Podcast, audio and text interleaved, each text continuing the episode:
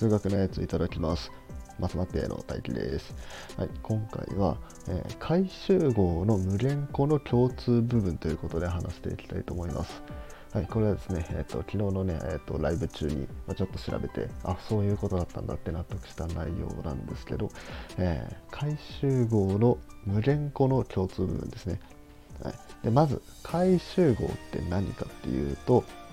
えー、簡単に言うと境界を含まない集合ですね例えば0より大きくて1より小さいものとかね。あとは、えー、二次元平面で、えー、半径1の円の内部だけとか境界を含まずに内部だけみたいなそういうようなもののことを回集合っていうふうに言います。でそれを、まあ、無連個持ってくるんですね。でその無連個持ってきてそいつらの共通部分っていうものを考えます。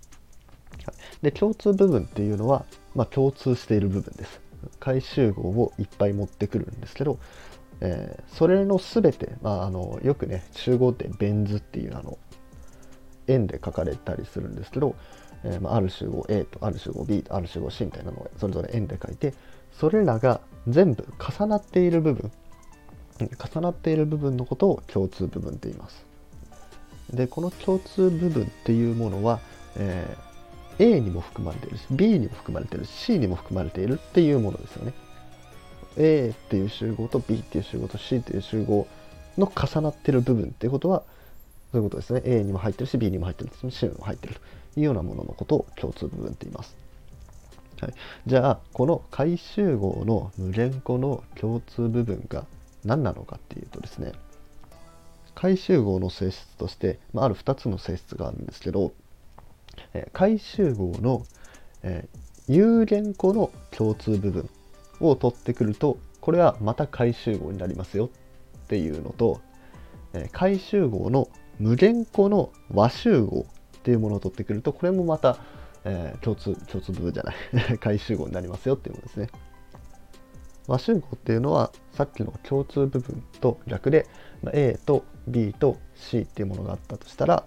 その ABC を全部まとめて全部まとめた集合だからまたベン図で書くと A っていう円と B っていう円と C っていう円があった時にその A と B と C の円を全部囲むような集合、うん、でこれを、えー、和集合って言います。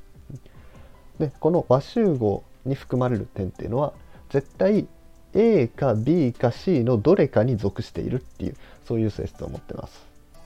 さっきの共通部分は A、B、C どれにも含まれているっていうものだったんですけど今度は A か B か C のどれかに含まれているっていうものが和集合です。はいでここで気になってくるのがさっき、まあ、強調したと思うんですけど無限個なのか有限個なのか、まあ、ここがね、まあ、ちょっと気になるところですね。うん、共通部分の時は有限個なんですよ。有限個の共通部分を取ってくると、また回集合になると。で、えっ、ー、と、和集合の方は、無限個の和集合を取ってきたら、回集合になるというので、なんでここ、無限個と有限個で違うんですかってなるわけですね。で、まあ、イメージね、まあ、安易なイメージで考えると、境界がない、まあ、回集合って境界がない集合でしたね。境界がない集合をいっぱい持ってきて、それに共通するところを持ってきたらそれ何個持ってきたとしてももちろん境界ないものだよねっっていうふうにまあ直感的にもそう思っちゃいがちなんですね。うん和集合の方が無限個でもいいなら共通部分も無限個でもいいじゃんと、ね、そういうふうにもなんか思っちゃうと。だけど実際はそうじゃないということですね。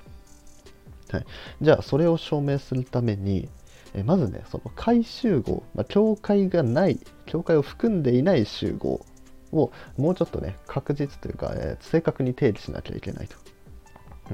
じゃあこの回集合、まあ、境界がないっていうことをどういうふうに示そうかということですね。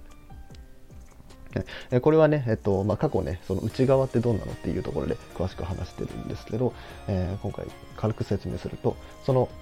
回集合の、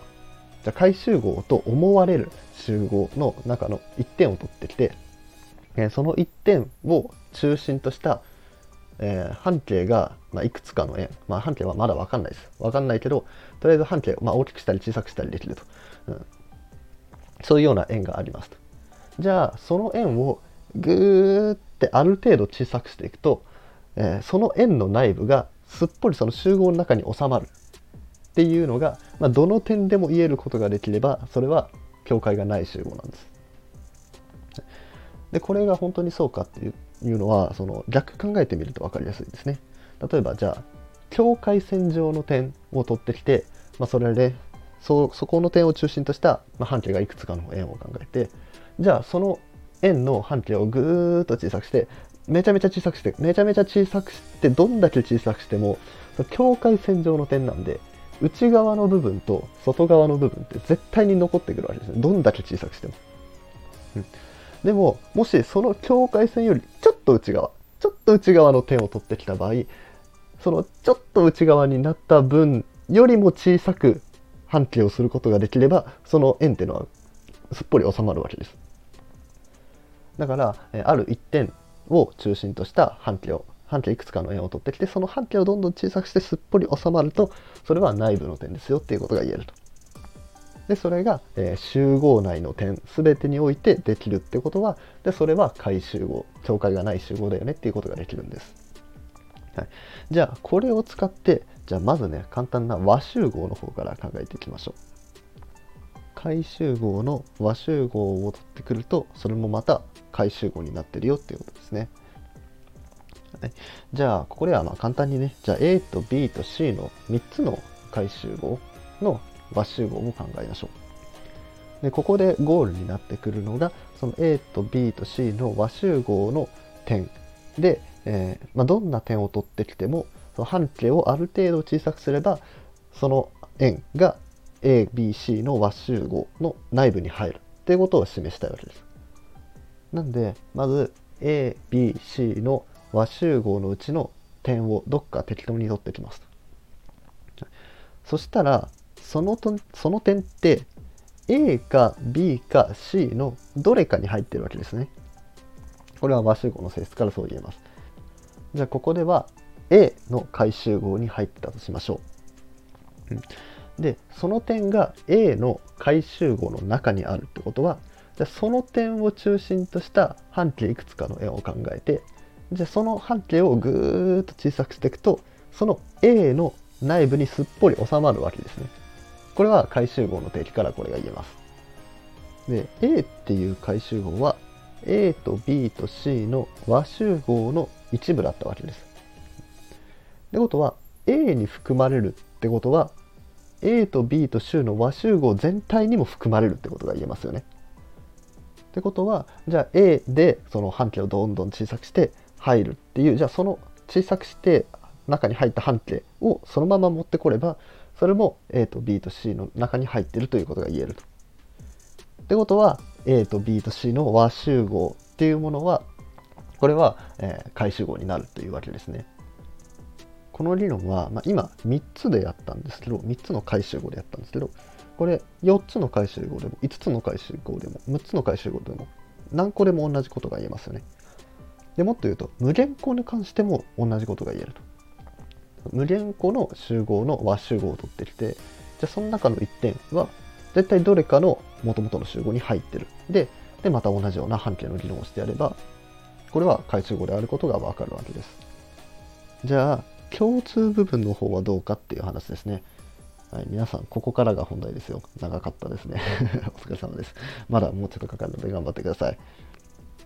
はい、じゃあ今回もじゃあ A と B と C っていう3つの回集合を考えてじゃあその回集合の共通部分を考えます。するとその共通部分に含まれる点ってのはどういう点かっていうと A にも B にも C にも含まれているような集合だと。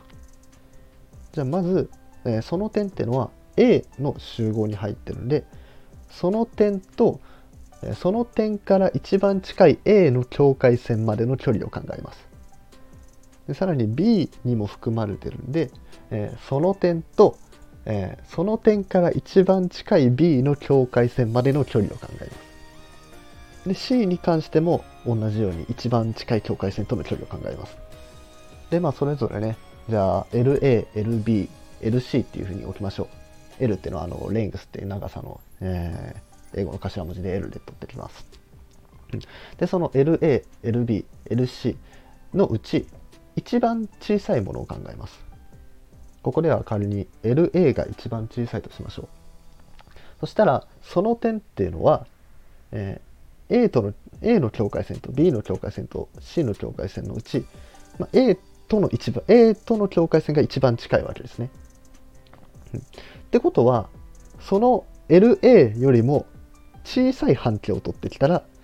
その A と B と C の共通部分の中にあるような円を考えられるわけですね。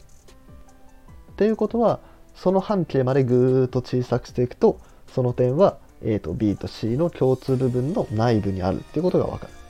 ってことは A と B と C の共通部分は回集合であるっていう証明ができるわけです。で、これは有限個じゃないとダメなんですよ。なぜかっていうと、無限個ある中から一番小さいやつを選んできなさいっていうことができないんですね。例えば、えーと、n 分の1っていう値の中から一番小さいものを持ってきなさいと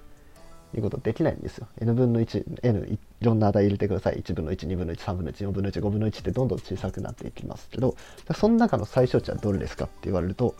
取れないわけです。無限分の1が一番小さいんじゃないかっって思われるかもしれないですけど、無限はあの数値じゃないんで、無限分の1って書くことはできないんですね。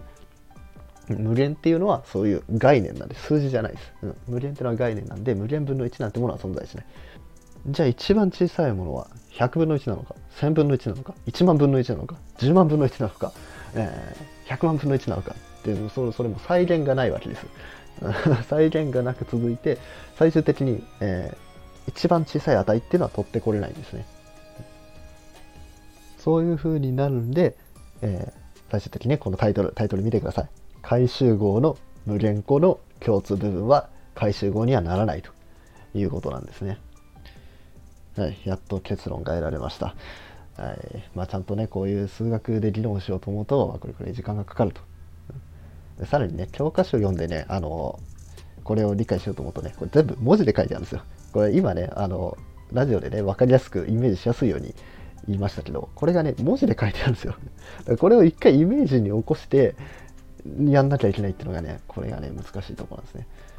だから逆に言うと、まあ、その数式を、えー、まあ、ある図形とか、まあ、そういう何かイメージすることができれば、まあ、数学が分かるようになってくるというわけですね。はい、というわけで今回は、えー、まあ、回集合のね、えー、無限項の共通部分は回集合にはならないということを話していきました。え次の配信ではね、実際にそう回収号にならない例をお話していこうかなと思うので、よかったらそれも聞いてみてください。それでは最後に、えー、前回、えー、いいねしてくださったアマトの皆さん紹介しようと思います。えー、前回っていうか、まあ、昨日の放送全部にね、いいねしてくださった方ですね。えー、丸さん、えー、そう、大輔さん、えー、大空月見さん、えー、川口社長さん、マミーさん、えっ、ー、と、ルイ・コスタさん、えー、清高さん、えー、滝月さん、えー、まこさん、えー、ありがとうございます。えちょっと、初めましての方もね、結構いて、いや、本当にありがたいですね。で、丸さんからはね、あのコメントもあって、空手踊りって熱力にあったんだみたいな。うん、で、調べてみたら、あなんか熱力学の第二法則と、なんか同値の定理。になんか名を残してるらしいですね。まあ、ちょっと俺は熱力はそんな詳しくないんでわかんないんですけど、まあそういうのもあったらしいです。はい。というわけで、えー、今回は以上になります。えー、面白いなって思ったらいいねとかフォローお願いします。それでは、ごちそうさまでした。